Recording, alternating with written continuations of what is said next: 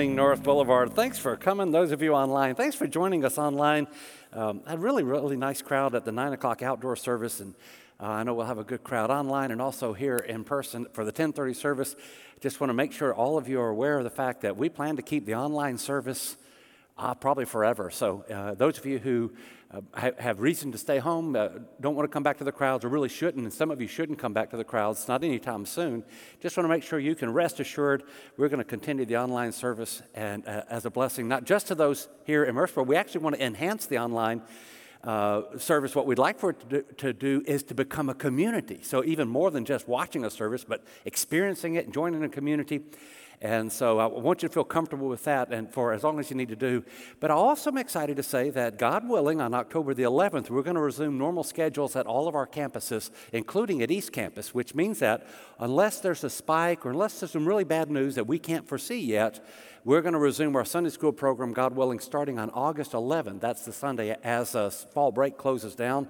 And so we'll have adult classes, teen classes, children's classes, might start a little smaller just because trying to get volunteers and trying to coordinate everything and keep the social distancing could be difficult.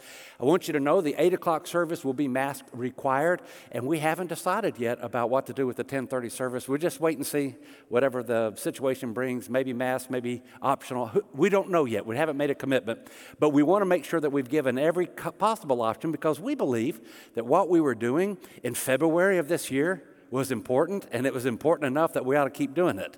If it wasn't important, we shouldn't have been doing it. But it was important because the people of God matter. Our coming together, it matters. Our cultivating our relationships, they matter. Our having church, it matters. And so, as soon as we can do this reasonably, without compromising health, that's what we want to do. So, we're aiming for October the 11th. Put it down. And uh, let's see what God does with that. We're working through the second chapter of Ephesians today. And I have to confess that there's a little bit of a problem with this chapter. And here it is. You're going to find this chapter to be an easy chapter to understand, I think. It's pretty straightforward. I think actually it's, it's just a beautiful, powerful chapter. It's easy to get your brain around. But there's a problem that I'm not sure how easy it is for us to feel Ephesians chapter 2 in our gut. So uh, at the West Campus today, David Hunziker is preaching out of Ephesians chapter 2. Justin Sims is preaching at the Smyrna La Vergne campus. And we all met, and uh, we've talked. In fact, even last night, David and I were on the phone t- revisiting the question how can we help the people who are present? Those of you online, wherever you are, how can we help you not only understand this text, but how could we help you feel it in your gut? Because we really respond to things we feel in our gut more than we do just things that we happen to believe are true. And I have to confess, it's a little bit of a challenge. It's a challenge for me, so I'm not picking on you. I'm not suggesting there's something wrong with you. What I'm saying is, this text was intended to be felt in the gut and not just understood with the mind. So that's the challenge I think I face. And I want you to ask yourself the question if you were I and you were preaching this sermon, what would you do? To help people not only understand what the text says, but really to feel it in the gut so much that you want to get up and do something about it. That's the real challenge. Let me just start with this text. It's the last couple verses of Ephesians chapter 2, the last two verses, where Paul just makes a statement that God is building us into his holy temple. We'll talk about that a little bit more. But it raises the question what is a temple? Now, in Ephesus, they understood temples because Ephesus was a large city in Paul's day and it had all sorts of temples. And uh, we all instinctively know that a temple is a place where you worship a god, but what we might not realize is that when Greeks and Romans built their temples, they put inscriptions on their temples, inscriptions on most of their public buildings, in fact, because what they were trying to do was not only say, Here you can worship this God, but they were trying to project the values or the virtues or the, the positions of this or that God. So the inscriptions were propaganda. I'll just show you uh, one illustration from the city of Ephesus. So, this is uh, partial reconstruction of a library that was built in about the year 110 AD. It's called the Library of Celsus, or Celsus, we might say. This particular library was built by a man when his father, Celsus, died. And I want you to see what he does. So he has all these idols scattered all over this um, all over the, uh, the library, and he has, under each one of the idols, he has some attribute of his father. So this is arete kelsu, or the, the virtues of Celsus. Here it is episteme, which means something like the skill or the giftedness of Celsus. Here's Sophia. So this is the wisdom of Celsus. And what he's trying, what he's trying to argue is simply this when he built this temple. My dad had all these great virtues. So he put statues and the virtues actually on the pediments of the temple. And here's what I want to say. When the Lord says to us, as he does in Ephesians chapter 2, that we are being built into the temple of God, he doesn't just mean that we should be a place where God is worshiped. He means that we should be, pardon the word, a propaganda piece for God. The people ought to be able to look at us and see the virtues of God inscribed upon our lives. In fact, the, the very words that were used in Celsus's library are words that appear in the Bible as well. In fact, one of the words actually appears in Ephesians, where Paul talks about the uh, arete, the, the excellence, or may, the word sometimes is translated valor or virtue. Or he talks about Sophia, the wisdom of God. Or when he talks about God, uh, the, the episteme, the, the knowledge of God, the skills of God. So, what is it that makes us so distinct from the world that when the world looks at us, they get a, again, pardon the word, propaganda piece for our God? And that's actually the challenge of this sermon, I think. I think it's a challenge for a couple of reasons. Here's one many of us were raised in churches, we were raised good lives, we were raised good parents. You know, uh, for a lot of us, when we were baptized, when we gave our lives to Jesus, it wasn't that big of change. Like if you were raised in church and you're baptized, you know, you probably don't think, oh my goodness, I was such a terrible pagan back then, and now look at how good I am. For a lot of us, it wasn't that big of a transition. So we just may not appreciate how far God went to save us because we don't really realize how much sinfulness had characterized us. I think also one of the challenges to feel in this text in your gut is that Americans live in a very ambiguous place now. So maybe the theme movie for us, I've not seen it and you shouldn't either, is the movie Fifty Shades of Grey because it does seem to characterize so much of America where we have a hard time calling anything right and anything wrong anymore. And so everything's ambiguous. And if everything is ambiguous, it's really hard to say I went from darkness to light. What I really want to happen is for you to hear this text, not just understand it, but as Paul would expect, feel it in your gut. Like, honk your horn. Get up and say, I want to do something about this. This is such good news that I want to live this kind of life from this point forward. If I were going to summarize this text, here's how I would summarize it Ephesians chapter 2 is the story of how we went from being dead zombies to living stones in the temple of God. Maybe you could put it this way when we were in Sierra Leone, I heard this, uh, this phrase used by several individuals who had planted multiple churches. I would say, How in the world do you plant so many churches? Some guy's been a Christian three years, he's already planted 10 churches. And he would say, Well, through God, I went from zero to hero in three years. I like that little phrase. I went from zero to hero. That's what Ephesians 2 is. It's the story of how God took us from zero to hero in one moment, and a miraculous moment in our life. It's a storyline that, again, is easy to understand, but really hard to appreciate. I just don't know that it's earth shattering for us anymore. Again, not your fault. It's not like you got all these problems and therefore you can't really feel it. It's just mostly we've got it so good we may not realize how bad we used to have it. Tim Keller, who was uh, preached in, uh, for years in uh, Manhattan, had one a really fine church, a church planter also there in Manhattan, a great thinker, clear, very clear thinker. Keller, I heard him once speak, and, and he, he said the problem with evangelism in America's urban context is that you first have to persuade everybody that they're really bad so that they'll want to be saved. And he says most people in the urban context just don't think they're all that bad. And the truth is, most of us feel that way. Again, I'm not saying you're evil for feeling that way. I'm just saying it's really hard to appreciate how much you're saved when you never really thought you were all that bad anyway. So, one of the things that Paul is going to do is he is going to paint a picture of how bad we are without Jesus. And I'm not sure it resonates with us. Even though it's true, I'm not sure. So, if you were me and you were preaching this sermon, how would you make it resonate with people? Would you spend like 10 minutes telling everybody this is how bad you really are? I don't really want to do that. Would you say, well, y'all are just hard headed if you can't see how bad you were? Like, I don't think you're hard headed, so I don't want to do that. Maybe a good way for us to see just what God did when He translated us out of death, zombie death, bloated, floating corpses on the water. When He took that, the bloated, floating corpse that was you, when He took that and said, I'm going to make a temple of the Holy Spirit out of it, maybe one way for us to appreciate is to look around and see how bad sin really is, not just in our lives, but around us. Well, let's walk through the text. We'll do it fairly quickly.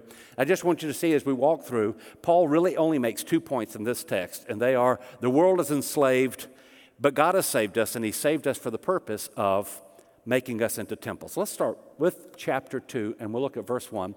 Uh, you, you, it'd really be great if you had a Bible open and in front of you, even though I'll have it on the screen. Nothing beats having it in your lap. So, those of you at home, those of you who are watching all over the country, and those of you who are here, I just encourage you to get your phone out if you got a Bible app or get a, a printed Bible, and let's work through this. Here's what Paul says As for you, you were dead in your transgressions and sins in which you used to live when you followed the ways of this world and the ruler of the kingdom of air, the spirit who is now at work among those who are disobedient all of us also lived among them at one time, gratifying the cravings of our flesh and following its desires and thoughts. Like the rest, we were by nature deserving of wrath. So I just wanted to see a couple of things in this text. First thing I want you to see is that Paul says at one point, every single one of us was dead. And I want to really focus on that for half a second because I do think the tendency of North Americans who believe that everybody's basically good. The tendency of North Americans is to say, well, I was pretty good, but I wasn't great, and God came and made me great. And that's not what Paul says. Paul doesn't say you were drowning and you were reaching up and God met you halfway. That's not what Paul says. Paul doesn't say, you know, we're all basically good, but man, with Jesus, we just learned how to be even better. That is not what he says. What he says is, you were a bloated, dead corpse. And it matters because what can a bloated dead corpse do to come to life? And the answer is nothing. It can do nothing. That we were, at the beginning of Ephesians chapter 2, we were utterly hopeless, utterly lifeless. We were dead zombies. We might have appeared to be alive because we moved around like zombies do, but there was no life in us. And one way for us to understand what God has really done is to appreciate how we had no hope of redemption before Jesus came. The second thing I want you to note is that when Paul talks about this, he talks about our enslavement. He says to the ruler of the air. That's a mystical way to talk, the ruler of the air. He's talking about Satan. And the reason he calls Satan the ruler of the air is he wants us to understand that Satan is all around us. He wants us to know that if you're not following Jesus, you're already giving in to that power, that evil power that's all around us all the time. Satan is all around us all the time. And I want to make sure you know this. Every single one of you is a disciple. Every one of you is a disciple. You are either a disciple of Jesus Christ or you are a disciple of Satan. There's no middle ground here. This is what Paul's teaching us. Either you're dead, in which you're following Satan, or you've been made alive by Jesus, in which you're following Jesus. Everybody falls into those two camps. And by the way, it's really helpful for us to remember this, not in a mean spirited or ugly way, but to appreciate that in God's, uh, in God's economy, there are two kinds of people, and they're not black and white. In God's economy, it's not Latino and Asian and North American, uh, it's not European, it's none of that. In God's economy, there are two kinds of people dead people who follow Satan and living people who follow Jesus. That's it. And we have to be able to see the world that way. If we don't see the world that way, we cannot be the temple which He's called us to be. Because we'll always be amorphous, we'll always have porous boundaries, we'll never take a stand for everything, anything, because everybody's basically okay and we're just moving in and out. That's not what we've been called to be. We've been called to recognize that we once were dead and now we are alive. I want you to see something else here. I want you to see that when Paul wants to say, This is how you'll know if someone is following Satan, he says there in verse 3, You will know it because they'll be gratifying the cravings of their flesh and following its desires and thoughts. Sexual sin is a primary indicator that you are a disciple of Satan. That's what Paul says. And I will say that North Americans grossly underestimate the adverse power of sexual sin. North Americans seem to want to treat every symptom of sexual sin and never actually address the disease itself. So we, want, we, want, we, come up with all sorts of medications to deal with sexually transmitted diseases rather than talk about sexual holiness. We want to deal with the, the problem of poverty. We should. And so we talk about government programs, which program gets which funding, and so forth and so on ignoring the fact that much of the poverty in the United States of America is the direct result of our sexual ethic. The fact that we have men and women making babies and then separating with a mama left on her own to raise a baby and not enough money. We don't deal with the root cause. When we deal with social ills, gangs, incarceration rates, drugs, and whatnot, it's as though we're totally blind to the fact that in so many cases it was the fact that someone did not have a father, that they grew up in such a dysfunctional society that they turned to all these social ills. I'm just suggesting Paul's right. One of the starting points for understanding whether a person follows Jesus or Satan is what they do with sex. And I haven't even mentioned things like mental health issues, where there's so much depression and self esteem issues from a dad who was absent or a mother who never loved. In so many ways, Paul is describing our world, the pornification of America. And what he's teaching us is that kind of living is dead. So you may think to yourself, well, I understand what this is saying. I understand the sermon. I don't really feel it in my gut. But look around you. Don't you see it in America? We have children who are watching and children who are present, so I have to speak in kind of adult code language. But you know, Netflix has just come out with a film that, if it had been filmed in America, the producer would have gone to prison for filming that. And millions of Americans will watch it and pay for it. The governor of the state of California just signed a bill that lowers the penalty for that which I can't speak. You, you know, if you don't haven't paid attention to the news, it's not hard to find this. So even now, matters related to children, I'm trying to speak in code language. Those barriers are starting to fall in America. And by the way, progressivism will head that way. It's the next inevitable step for progressivism in America. What I'm suggesting to you is we all we have to do is open our eyes and look around us and see, oh my goodness, it's not such a great world. There's an awful lot of sin and sickness. There's a lot of death around us. And Paul points it out and he wants us to know this is, this is what God saved you from. You can't act like this. You got saved from this. And I do want you to note the last sentence here where he says, By nature, we deserve the punishment we're going to get. The consequences of our actions will catch up with us. So I know this is kind of a downer. And um, I feel like I'm up here spanking you and kind of going off, you know, being all negative in this sermon. I get it.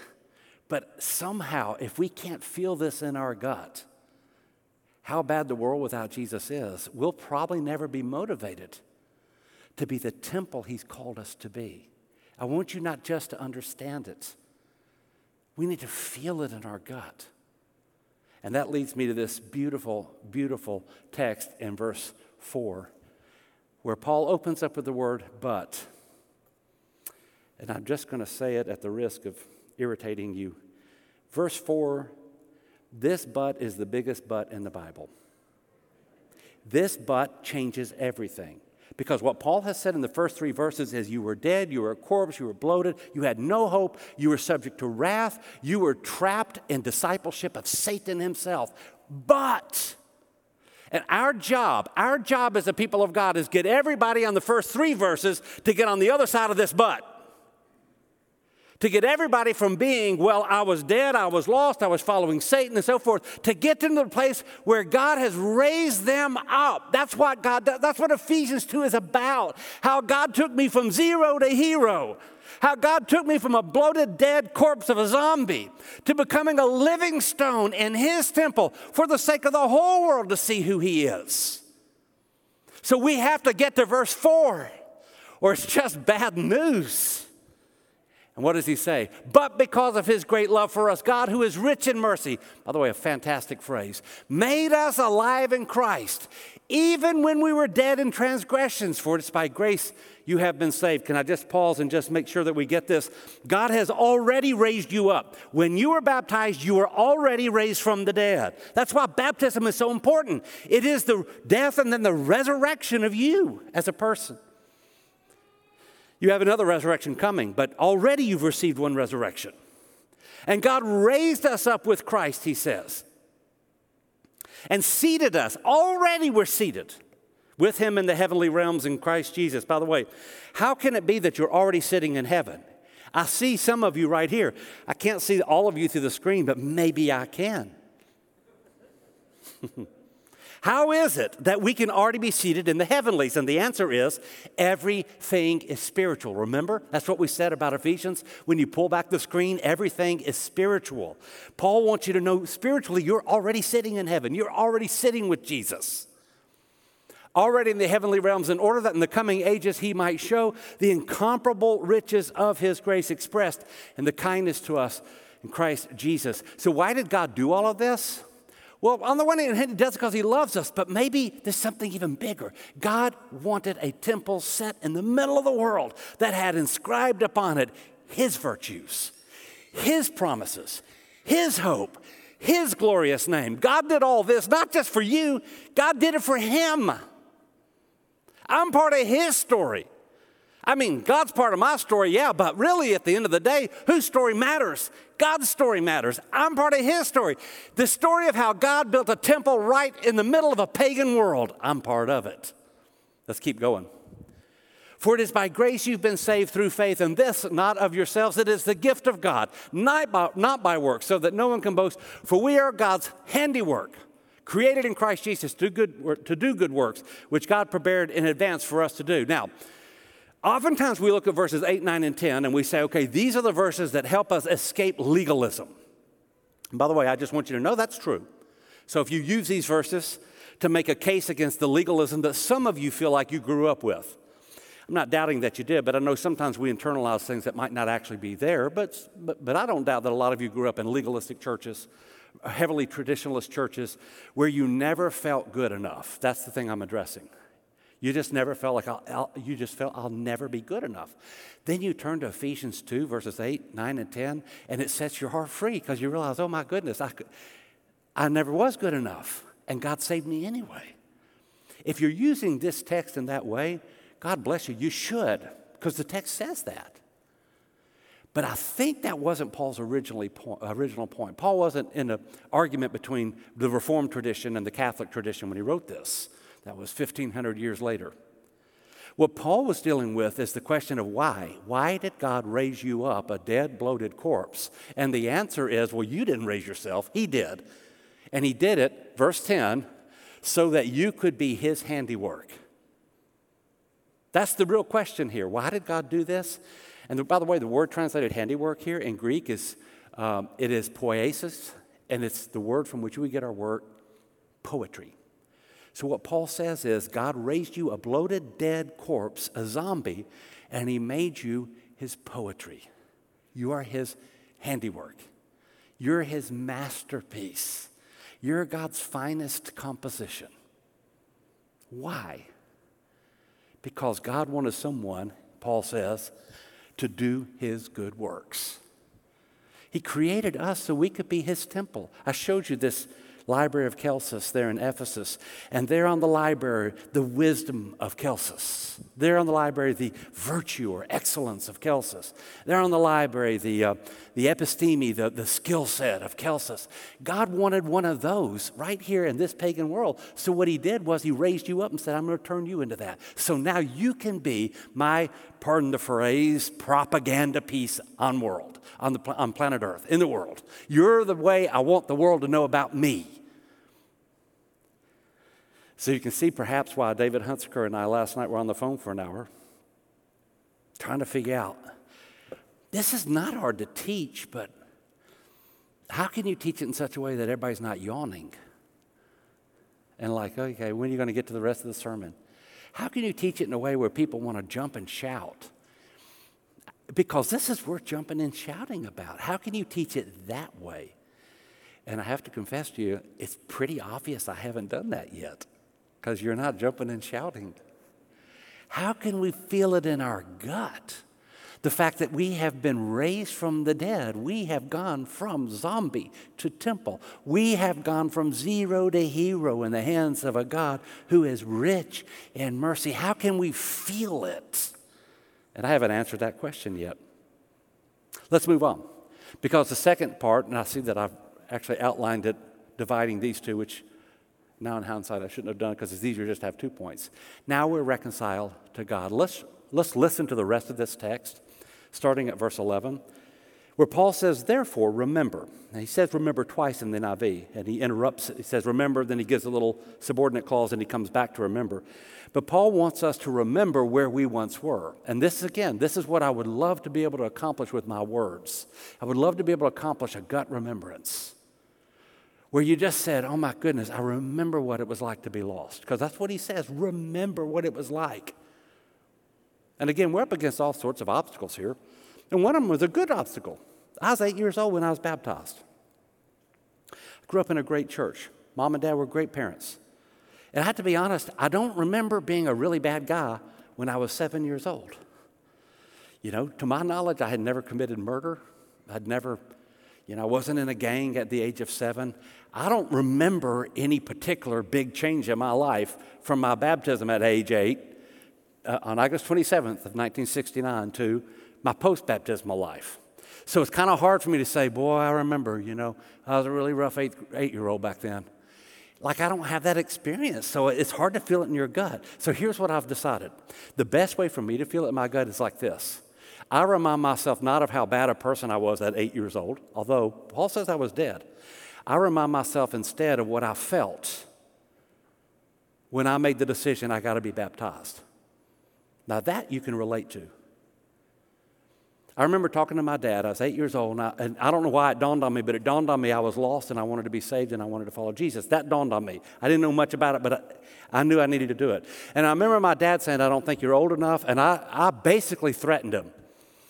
Maybe that's why I needed baptism because I was threatening my dad. But I just essentially said, you know, dude, do what you got to do. I've got to do what I'm going to do. I'm going to be baptized. You know, I'd already decided if I had to sneak in and do it in the, bat- in the bathtub without him knowing it, I was going to do it and count it. But I had made my mind up because whatever was in my past, what I knew was that I did not want to spend another day outside of Jesus. Do you remember that?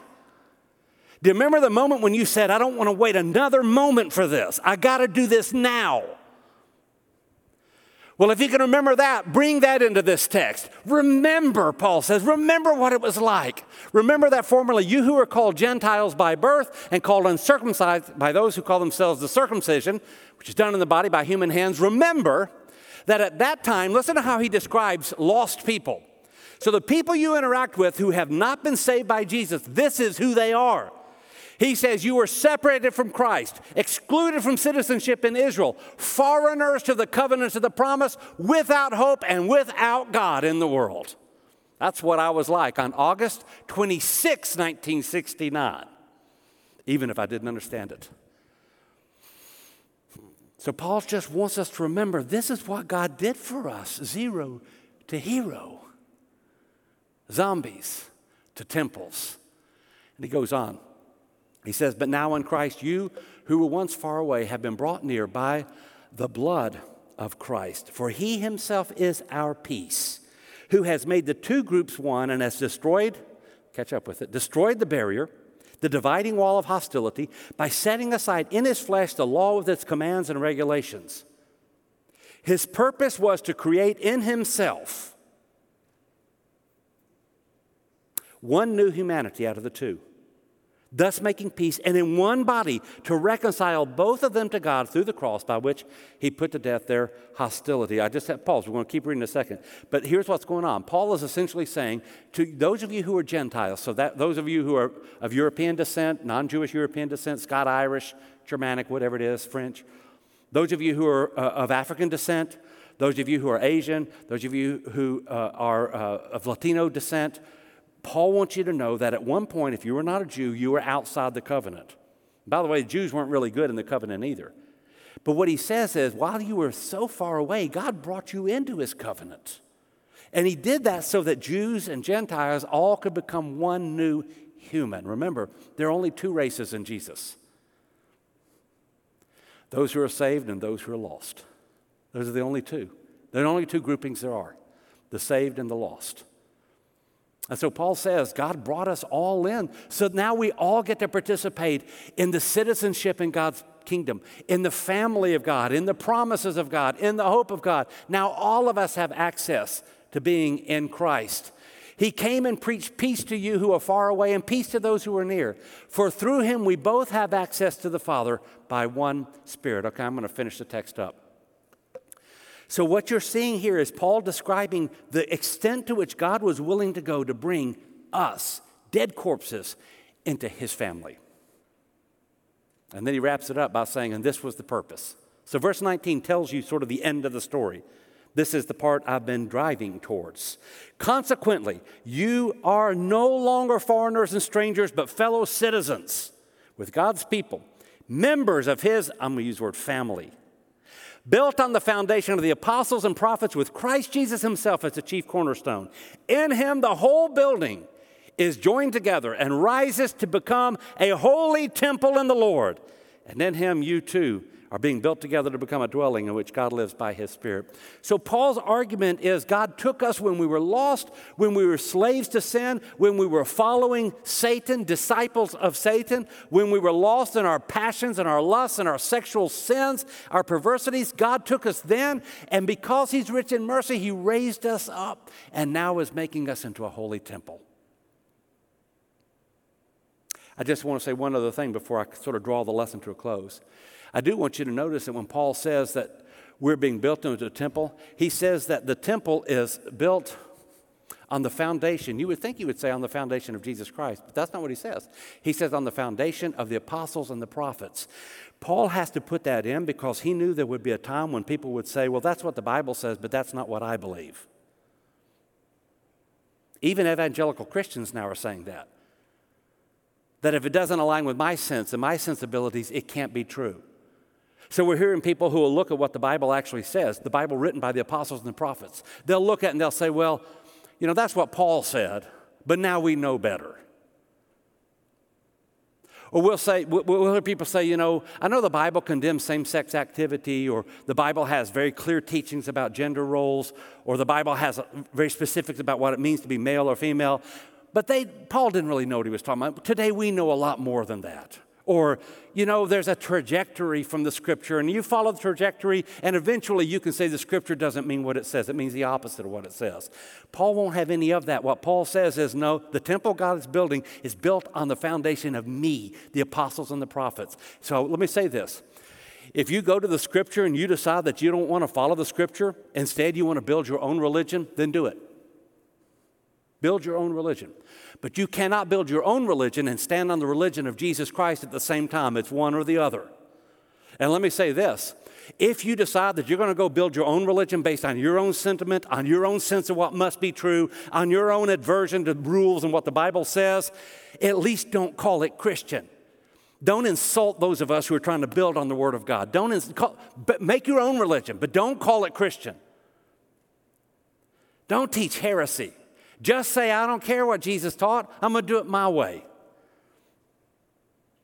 It's really important that if we're going to be the temple that God designed, that we're actually the temple God designed, and not the temple that we might prefer, or the temple that our senses and sentiment, or that some popular blogger or author is telling us would be really relevant or really cool. Instead, let's be the one that God, in His rich mercy, rescued us in order to build.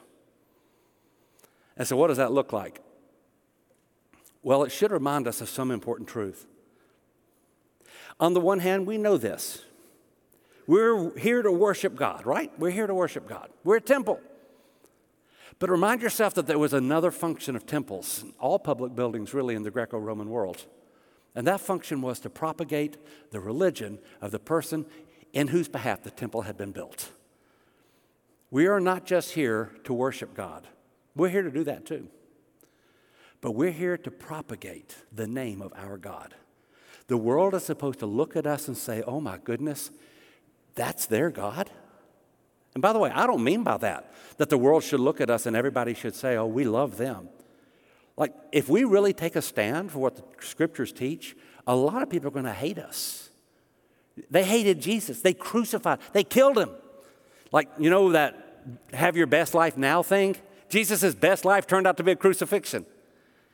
That there are a lot of people in the world who do not want the name of the one true God put out there. They're actively seeking to suppress it.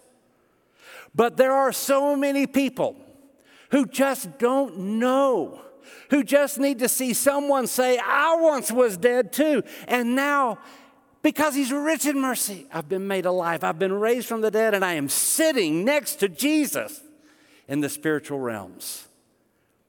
I want you to understand that because that's all chapter 2 is about. It's the only story Paul has to tell that's worth telling.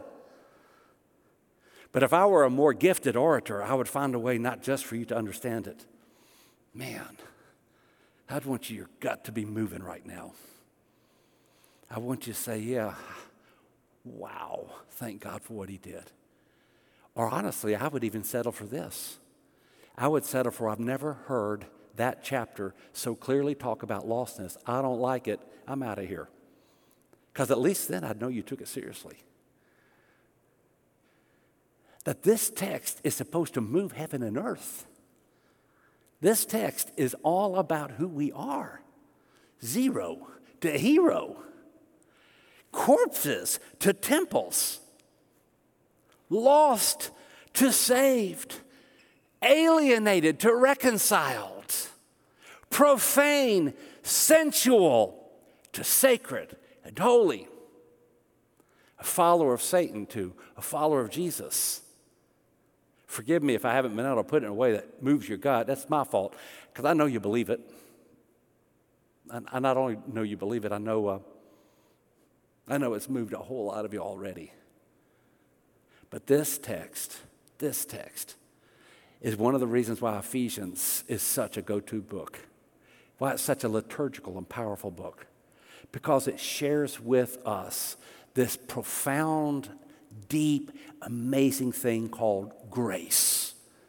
That God would save even me so the whole world could see what it looks like. He's offered it to you too. Many of you have already said yes to him, and you have been raised from the dead. Those of you who haven't said yes to him, take this challenge. You're, you're somebody's disciple. Take this challenge. Let it be Jesus and not Satan. And if we can help you with that, tell us how. Let's stand up, even at home, if you will. Stand up and we'll sing.